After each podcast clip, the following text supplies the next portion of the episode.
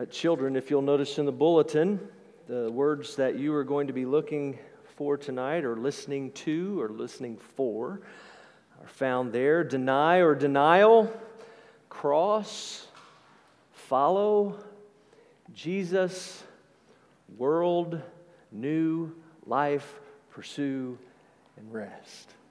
Giving you several, all right? So be listening uh, for those tonight uh, as we walk through this passage. Uh, over 150 years ago, uh, Alex uh, de Tocqueville, who was a French sociologist and foreign minister, um, wrote the following after a visit to the United States.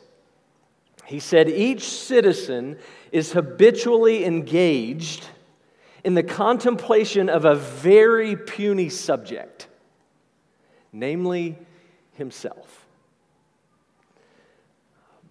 I think it's safe to say that 150 years or so later that that assessment continues to be accurate, uh, if not an understatement.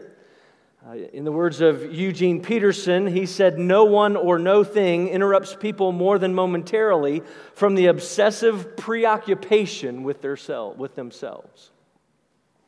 He goes on to say, America is in a conspicuous need of unselfing. Thought that was a great phrase. And, and while it might be more pronounced here in the West, I think it would be appropriate, of course, to say that it is not just applicable in the United States, but actually descriptive uh, of the general unregenerate human condition worldwide.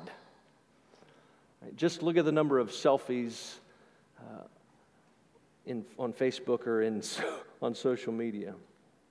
Unfortunately, the Christian message that at one time ran countercultural um, or, or ran counter to the cultural message of the self centered pursuit of happiness at all costs has slowly grown more and more silent over time.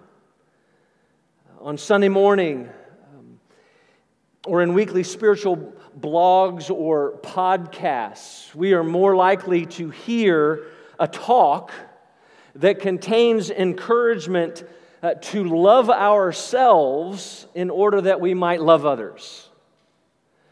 Or we hear something along the lines of a, message of Scripture uh, that has nothing or is boiled down to nothing more than a prescription for experiencing our best life now. Or we might hear a message, uh, one that calls us to take up our cause and be Jesus. Rather than, rather than hear a biblical message on denying ourselves, taking up our crosses daily, and following Jesus. And the latter is our message tonight from Luke chapter 9, verses 23 to 27. And in this passage, um, it, Jesus lays out what I've uh, entitled or, or identified as the cost of discipleship. And it's in direct opposition, his, his message is in direct opposition to the self and the self actualization and the self interest and the self indulgence that are evil and detrimental to the soul. It, it, it, can't be any more plain than that. And in these verses, Jesus presents two things in particular. He presents significant demands and sobering possibilities. And that is, of course, our outline. And you will find that in the back of the bulletin. If you would like to follow along in that way, and as is our custom, let's go to the Lord in prayer before uh, we go any further. Uh, Father, by your Spirit, please grant power to the preaching of your word. Grant us the ability to appraise and apprehend your truth. Awaken our attention, open our sorrows, convict us, and challenge us. And then please refresh us, encourage us, comfort us as we see Jesus and hear his gospel tonight. I ask for your support, as always, your support, your strength, the filling of your spirit, that I may be a pure channel of, of grace, of your grace, and do something for you this evening. And I pray that I would communicate with clarity and fluency and fervency and grace for the sake of Christ and his church. And I pray these things in his name. Amen. And amen. Now, to accurately describe this uh, cost of discipleship, we need to go back just briefly and remember Peter's proclamation as well as uh, the prediction of Jesus from the previous pericope that we covered last week. Um, you'll remember that Peter had just proclaimed that Jesus was the Christ of God. And that wasn't just his opinion, it was a, the opinion of the group. He was speaking on behalf of everyone that was present. And he, in doing so, he's, he said very clearly that they believed that Jesus was the long awaited, much anticipated Messiah. He was the anointed one, he was the Christ of God. He was God's representative. And, and while he and they had a firm grasp on uh, who he was, they were lacking a firm grasp on what he came to do. They understood he was the Messiah, but weren't quite sure what the Messiah was, was going to do. Yes, he was the Messiah, he was the king, he was the servant of God. But what they didn't quite understand was that he was also to be the suffering servant. And that was why Jesus followed that by saying they needed to wait. Before you go pronouncing who I am, before you go proclaiming that I am the Messiah, we need, we need to wait a minute to use, I guess, common vernacular today. But we need to wait because I have to suffer. I have to wait. We have to wait because I'm going to be rejected. We have to wait until I die. We have to wait until I rise from the dead because people are not going to understand until everything is finished and complete. Even you, I mean, they themselves weren't going to fully understand and grasp what he had come to do until it was complete, until it was finished, until it was all accomplished. And before we move on to the significant demands that, that follow right on the heels of that, I, I want us to go back also and just for a minute address a word that I didn't deal with directly, but are, but it's very important for us, again, as we move forward, and it's found in verse 22, and it's the word must. Jesus said he must suffer. He must be rejected. He must die. He must rise again from the dead. And the question that we ask is why? Why must he do those things? And, and you've heard me say before, but the answer is twofold. One, because it was a divine necessity due to God's sovereignty.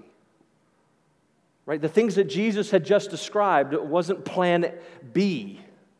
It had been plan A from the foundation of the world. And at that time, they didn't quite understand that. But after they saw him suffer, after they saw him being rejected, after they saw him die, and after they saw him rise from the grave, they understood.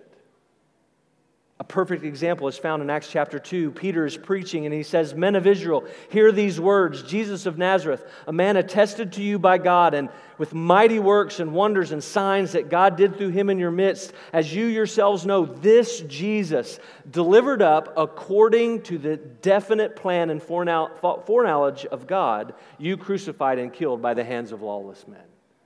What Jesus did, or what uh, Peter didn't know before, he knew after. He needed to wait.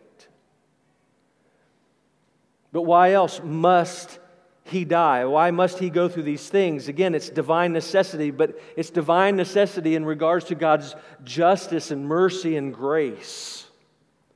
Right? Due to the fall uh, and our sin, we are and uh, we were and we are in need of both forgiveness and obedience. All of us are in need uh, due to our sin, right? Our, our sin needs to be removed, and a righteousness that we don't have needs to be credited to us. We therefore needed a substitute. We, need some, we needed someone to do for us what we could not do for ourselves. We needed a willing Savior who, who was perfectly righteous and fully and perfectly obedient to the point of death on the cross. A cross upon which he would lay himself down to pay the full and final penalty and debt that we owed for our sin. It was necessary. You heard me say last week, it was necessary for him, for Christ to obediently, mercifully, and lovingly die and rise again from the dead on our behalf. It was something we could not do. And he needed to do that, that we might be forgiven, that we might be redeemed, that we might be set free from that bondage of sin. He needed to do that so that we could be set free from the bondage of the curse of the law. He needed to do that so that we could be justified and adopted and sanctified and glorified. He needed to purchase our, uh, our salvation. And it was necessary for him to rise from the dead, conquering sin and death, so that we might be released from its bondage and from the fear of both and live eternally with Him. And that resurrection was the, the Father's stamp of approval of the work of the Son on our behalf. He must. He must do those things. And, brothers and sisters, we must never lose sight of that divine necessity. Never lose sight because it's essential. There is, there has been, and there is, and there will never be another way of salvation other than through the Lord Jesus Christ. Mankind's greatest problem has never been, nor will it ever be, outside of ourselves or circumstantial. The problem has been, is, and will always be internal. It will always be a spiritual issue inside of us. And Jesus didn't come simply to, to show us how much God loved us or to show us how to live, which He did. We do learn those things, but the most important thing that He came to do was to be a substitute, a sacrificial substitute to live for us, to suffer for us, to be rejected for us, to die for us, to rise again for us. And the salvation that He has secured and that He offers is received to us, is received by us by grace alone, through faith alone, in Him alone. He's our only hope for salvation. And right on the heels of that, he says, Jesus says what he does in verses 23 to 27. Right? That's the context of what he then says, right? Right on the heels of disclosing this divine necessity, he says to the disciples, to those who are listening, you need to know something. You need to know not only what I have come to do and not only what lies ahead but you need to know that if anyone is going to come after me, if anybody's going to follow, if anybody's going to call himself a disciple of mine, if anybody is, is going to profess, as you just have, that I am the Christ of God, if you are going to proclaim, as you just have, that I am the Messiah, that I'm the anointed one, you need to know. If you're going to, if you're going to proclaim that I'm the king of the kingdom, you need to know that the cost of following me is drastic. The cost of following me is severe. There's a cost of discipleship. You need to know what your profession is going to lead to, or what following me or being my disciple will require of you. You need to know that professing faith in me is not going to be all fun and games.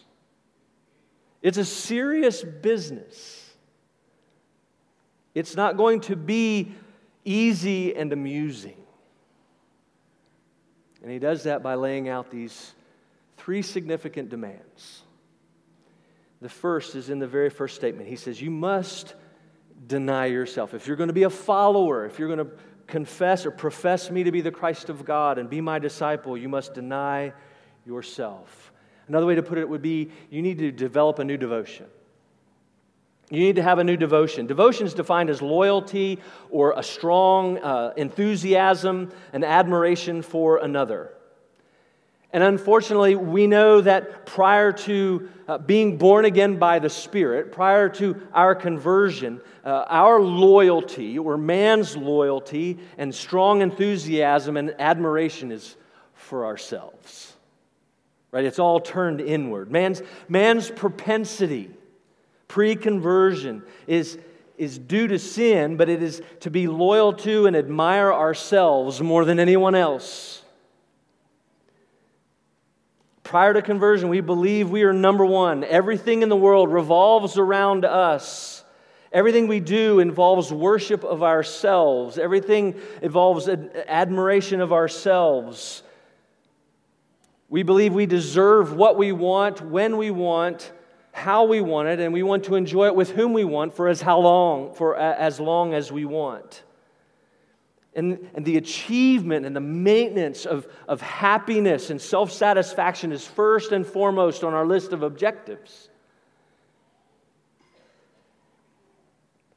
And our personal satisfaction, it drives us. And it isn't enough to keep those things to ourselves. We want to announce it to everyone around us. This is who I am. This is what I want. This is what I want to do. And you don't need to get in the way. You need to know that, that I'm worthy of that and deserve that. And you don't need to get in the way of me at all experiencing that. And not only are you to accept that, you're to you applaud it. Everyone, everyone around just needs to deal with me. And Jesus, knowing the depravity of man's heart, he understands this misplaced devotion, and he says very clearly if you're going to follow me, your devotion needs to change. No more strong enthusiasm or admiration for yourself. No more loyalty to yourself. No more worship of yourself. And we think, well, why is that the case? Why is that so important? And, and the answer is because there is nothing to admire. There's nothing to worship. There's nothing within us or about us that's worthy of loyalty and worthy of following. And Jesus is telling those who are following him at this point, they must acknowledge that unworthiness.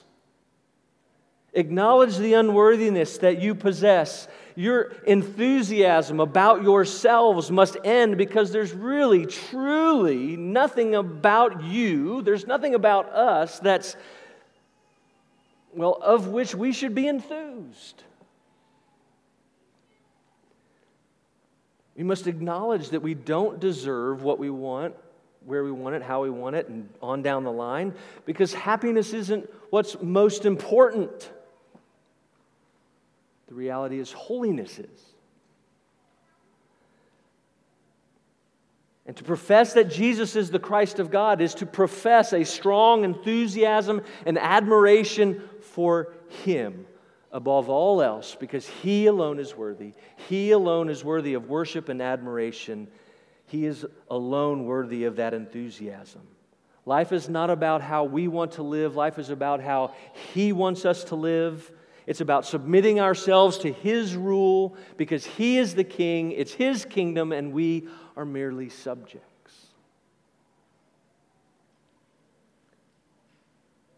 We, uh, who we are and what we say and what we desire is not supreme.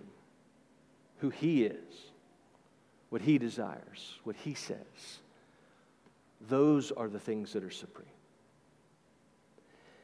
And, brothers and sisters, this begins at the point of denying, right? It begins at this place of denying the false idea that we have the ability to save ourselves in any way. If we're going to follow Christ, it begins at the point of denying ourselves and our spiritual sufficiency and admitting our spiritual bankruptcy. It begins at this place of acknowledging that we have nothing to offer as far as our salvation is concerned, and any attempt to add to what Christ has done simply puts us in debt even more. It begins at this place of denial and, Eh, denial of any ability or necessity that we have to contribute to what Christ has done. It's about resting in His work and His provision for us, not in our own work and our own provision.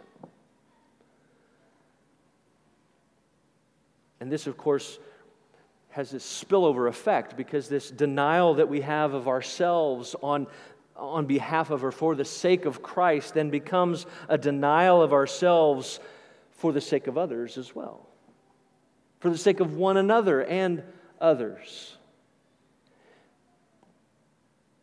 Because when our devotion changes and, and our, the, the needs of others become more important than our own, when uh, our well being, how we see our own well being changes, the well being of others becomes more important than our own. Uh, the best interest of others becomes more important than our own. And as we rest in His work, as we rest in His care for us, as we rest in His support for us, as we uh, rest in His service to us and His love for us,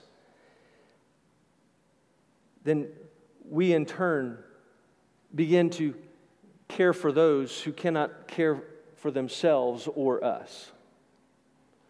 We, we begin to support those who cannot support themselves or us. We begin to serve those who can't serve us or themselves. We begin to love the unlovable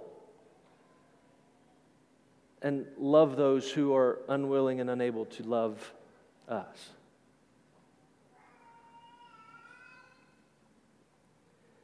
And Paul reiterates this exact point when he writes to the church at Philippi and he says, Do nothing from selfish ambition or conceit.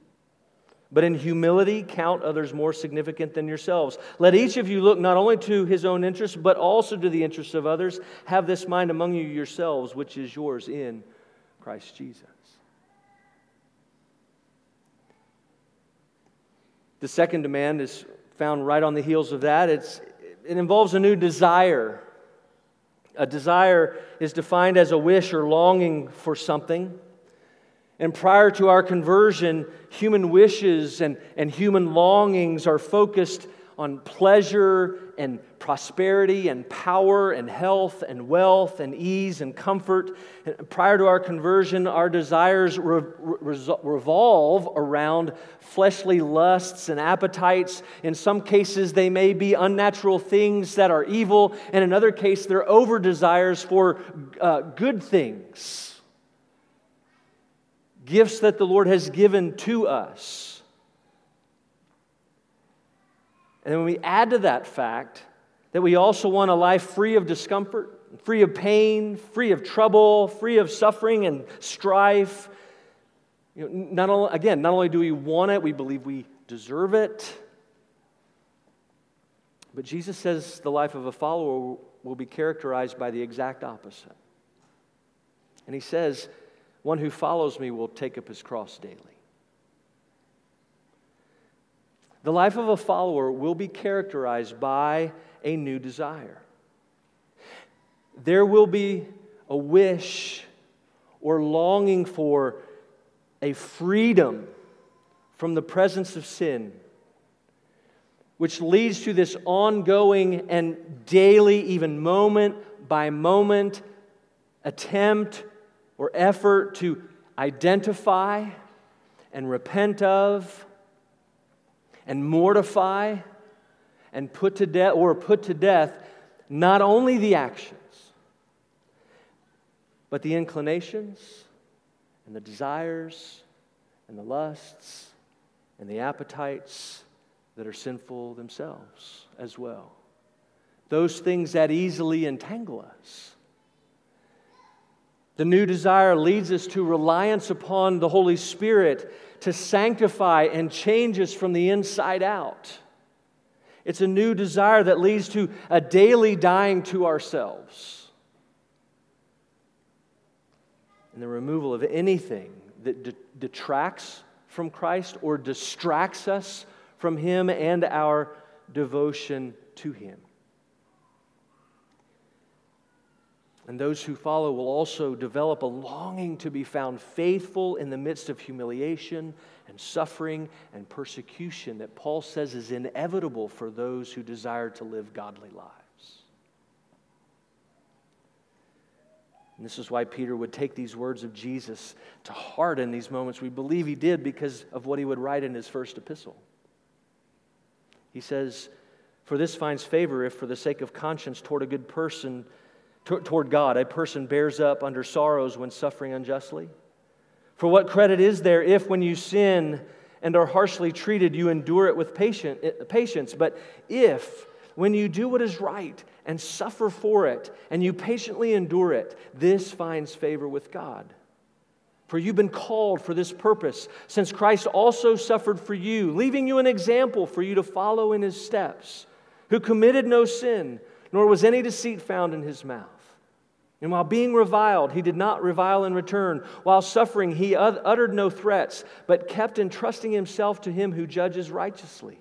And he himself bore our sins in his body on the cross so that we might die to sin and live to righteousness. For by his wounds you were healed, for you were continually straying like sheep, but now you have returned to the shepherd and guardian of your souls. It clicked at some point for Peter. And, brothers and sisters, bearing our cross in life is that day to day, moment by moment, dying to ourselves, dying to our selfish desires, fleeing youthful lusts, and mortifying our sins. It's a, it's a daily life of asking the Lord to give us a desire and the grace that we need and the strength that we need to put off the old man and to put on the new. It's a daily life of a, a desire to pursue righteousness and godliness and holiness. And of course, again, that leads to a life of bearing up underneath the suffering and the unjust treatment and persecution from the world.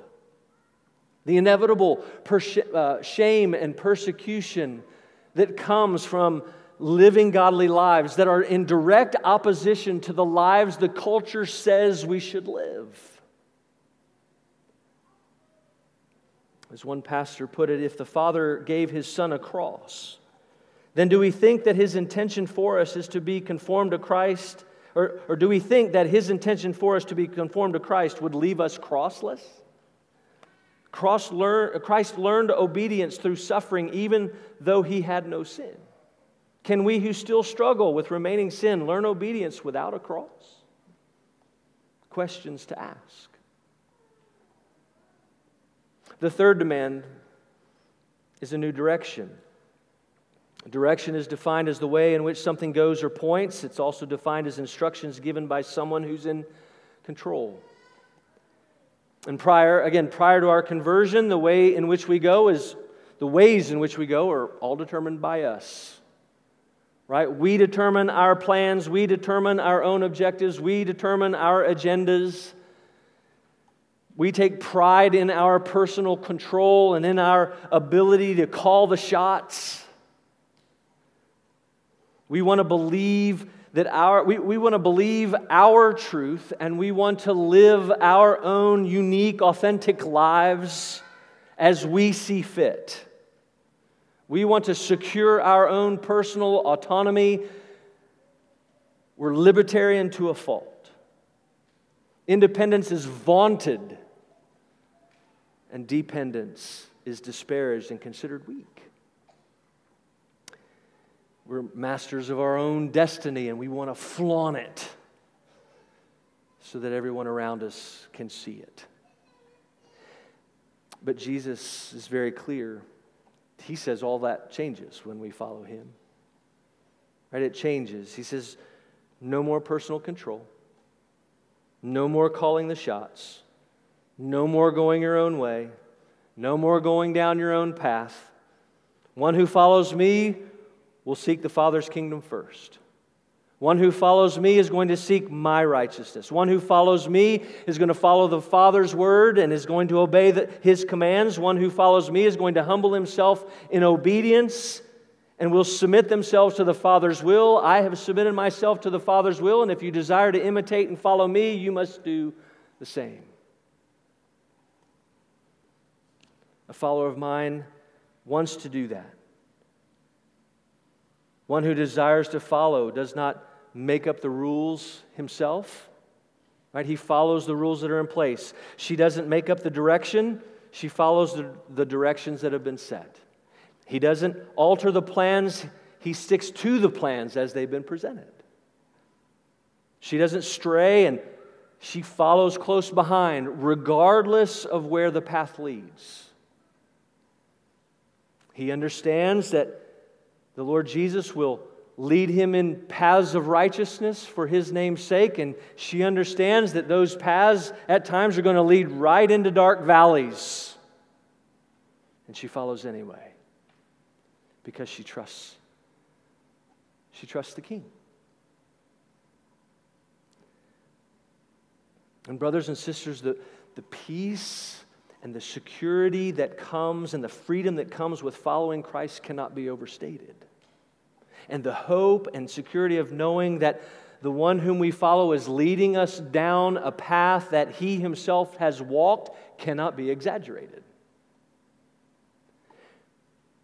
He leads us in a direction that's not easy. It is, in fact, difficult and filled with trials and suffering, but ultimately it, re- it, arrives at not only the point of our own conformity to the Lord Jesus, but it leads us to the dwelling place of God, where He will dwell with us and we will be His people. And God Himself will be with us as our God. It leads to a place where all of our tears will be wiped from our eyes, and death shall be no more, neither shall there be mourning, nor crying, nor pain anymore, for the former things will have passed away. That's where it leads. Now, what he's communicating about this, this new desire and new devotion and new direction is not trivial at all. As a matter of fact, it's not trivial because this newness of life that he's describing is not optional. For a disciple who uh, for a disciple of his who acknowledges Christ and acknowledges his rightful rule as king, for them to maintain their own devotion and maintain their own desire and maintain their own direction is not only contrary to the life of one who is submitting to Christ, but it, it's actually treasonous when we talk in kingdom language. So Jesus, he, he follows those significant demands with three very sobering possibilities. He says, For whoever would save his life will lose it, but whoever loses his life for my sake will save it. For what does it profit a man if he gains the whole world and loses or forfeits himself? For whoever is ashamed of me and my words, of him will the Son of Man be ashamed when he comes in his glory and the glory of the Father and of the holy angels. The first possibility he lays out as a paradox. He says, I know, I know it may be tempting to try and to keep your own devotion and to keep your own desires and to keep your own direction. I know you, you think that that is going to self satisfy and you need to hold on to your own goals and you need to hold on to your own uh, agendas because that, that is how you are going to experience satisfaction in life. He says, but in the, the, in the end, he says, I know you're, you're tempted to those things because you think you know best. But he says, in the end, the old way will only keep you on a path to destruction. He says, it's not going to end well for you. He says, it's when you deny yourself and take up your cross and follow me that you will be on the path that is the only way to salvation. And he says that way is narrow and difficult, and few find it, but it leads to life. The second, the second possibility is a question of profit. He says, I know you're tempted to think that your old devotion and desires and direction are going to lead to health and wealth and prosperity and prestige. And, and they might, in fact, do so for a little while. As far as the world is concerned, as far, as far as the world's standards may be concerned, you might receive those things. But But what it takes to gain that worldly health and wealth and prosperity and prestige will cost you your soul. Because you can't serve two masters. You can't bow to two. You have to bow to one or the other. And so you may maintain your own, your own devotion and desires and direction and gain the world, but that world is fleeting and empty. So he says, Seek my kingdom first. Seek my kingdom first, and you will be saved and satisfied. Spend the brief time you have either pers- pursuing these temporary things or spend the moments that you have pursuing that which is eternal. And then the last possibility is a grave promise. He says, I know, I know for those who profess their faith in me as the Christ of God, there are going to be times that you're going to face mocking and jeering and shame and persecution. It's going to come. The world's going to laugh at you. They're going to try to embarrass you. They're going to persecute you for your pursuit of godliness. And you're going to be tempted to cower and shrink back and embrace your old ways because they provide the security. You know them, you're used to them. They provide the comfort that you want and desire. He says, Don't do it. Don't revert back. Don't go back because you need to know that those who do, those who do revert back, will be announcing that they're ashamed of me. And his strong, strong words that follow, he says, And if they're ashamed of me, I'm going to be ashamed of them when I stand before the Father and angels. Because the reality is, he's saying, I, when judgment comes, I cannot be an advocate of one who is ashamed of me.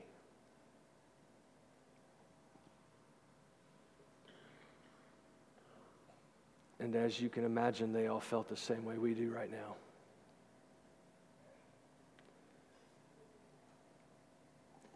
But, brothers and sisters, we live on the other side of the cross. Right? We live on the other side of the cross. The cost of discipleship, without a doubt, without a doubt, is great indeed. But thanks be to God that we know that what He calls us to, He equips us for. Jesus is not placing any extra requirements on us beyond or, or that contradict a grace alone, through faith alone, in Christ alone gospel at all. But he is saying that if we, we believe that he is the Christ of God, if we are a Christian because we're looking to his cross by grace and by grace and through faith, we are clinging to that cross with all our might because all our hope of salvation comes from him and is due to our union with him. We are called to a changed life. And we are called to walk in a manner worthy of our calling. Our devotion should change. Our desires should change. Our direction should change. And we live a life of change, again, because of the gospel and in light of the gospel. Right? We live that life of change by faith and by the grace that He grants us. And the good news, right, is that when we, when we do fall back, and when we do trip, and we do revert back to those old devotions and those old desires and those old directions, and, and we do for a time find that comfort that's there, and we, and we begin to, to loosen our grip of our grip on the cross and, and grip those old things and, and grip that old man, we don't have to give up and we don't lose hope. Quite the contrary. We repent. We repent of our sin and we rest in Christ. We rest in Him because He Himself was perfectly devoted to the Father. He, the Lord Jesus, perfectly maintained at all times His desire to glorify His Father.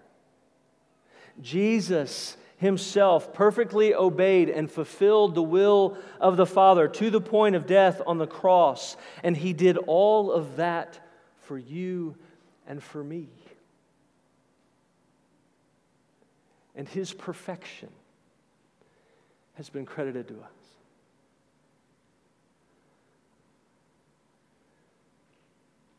And while we strive forward in these ways and in, in how we've been called to live, we do so always, always, always resting in Him.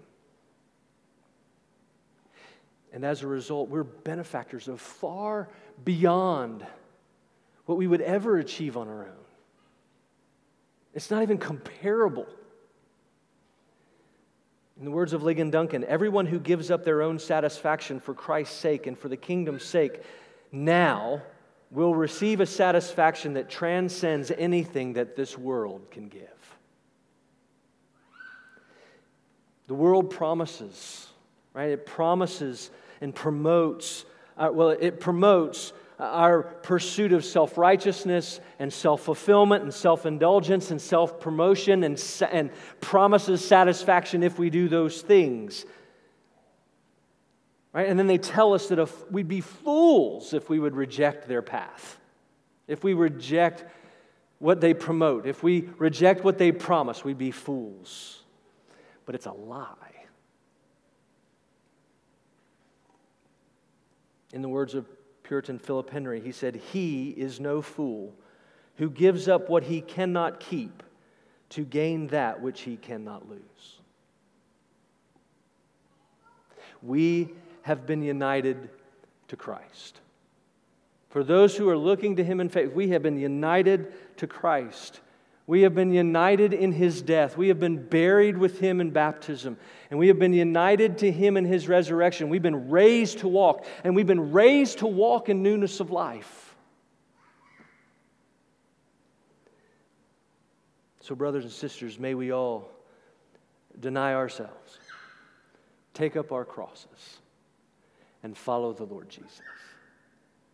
Let's pray.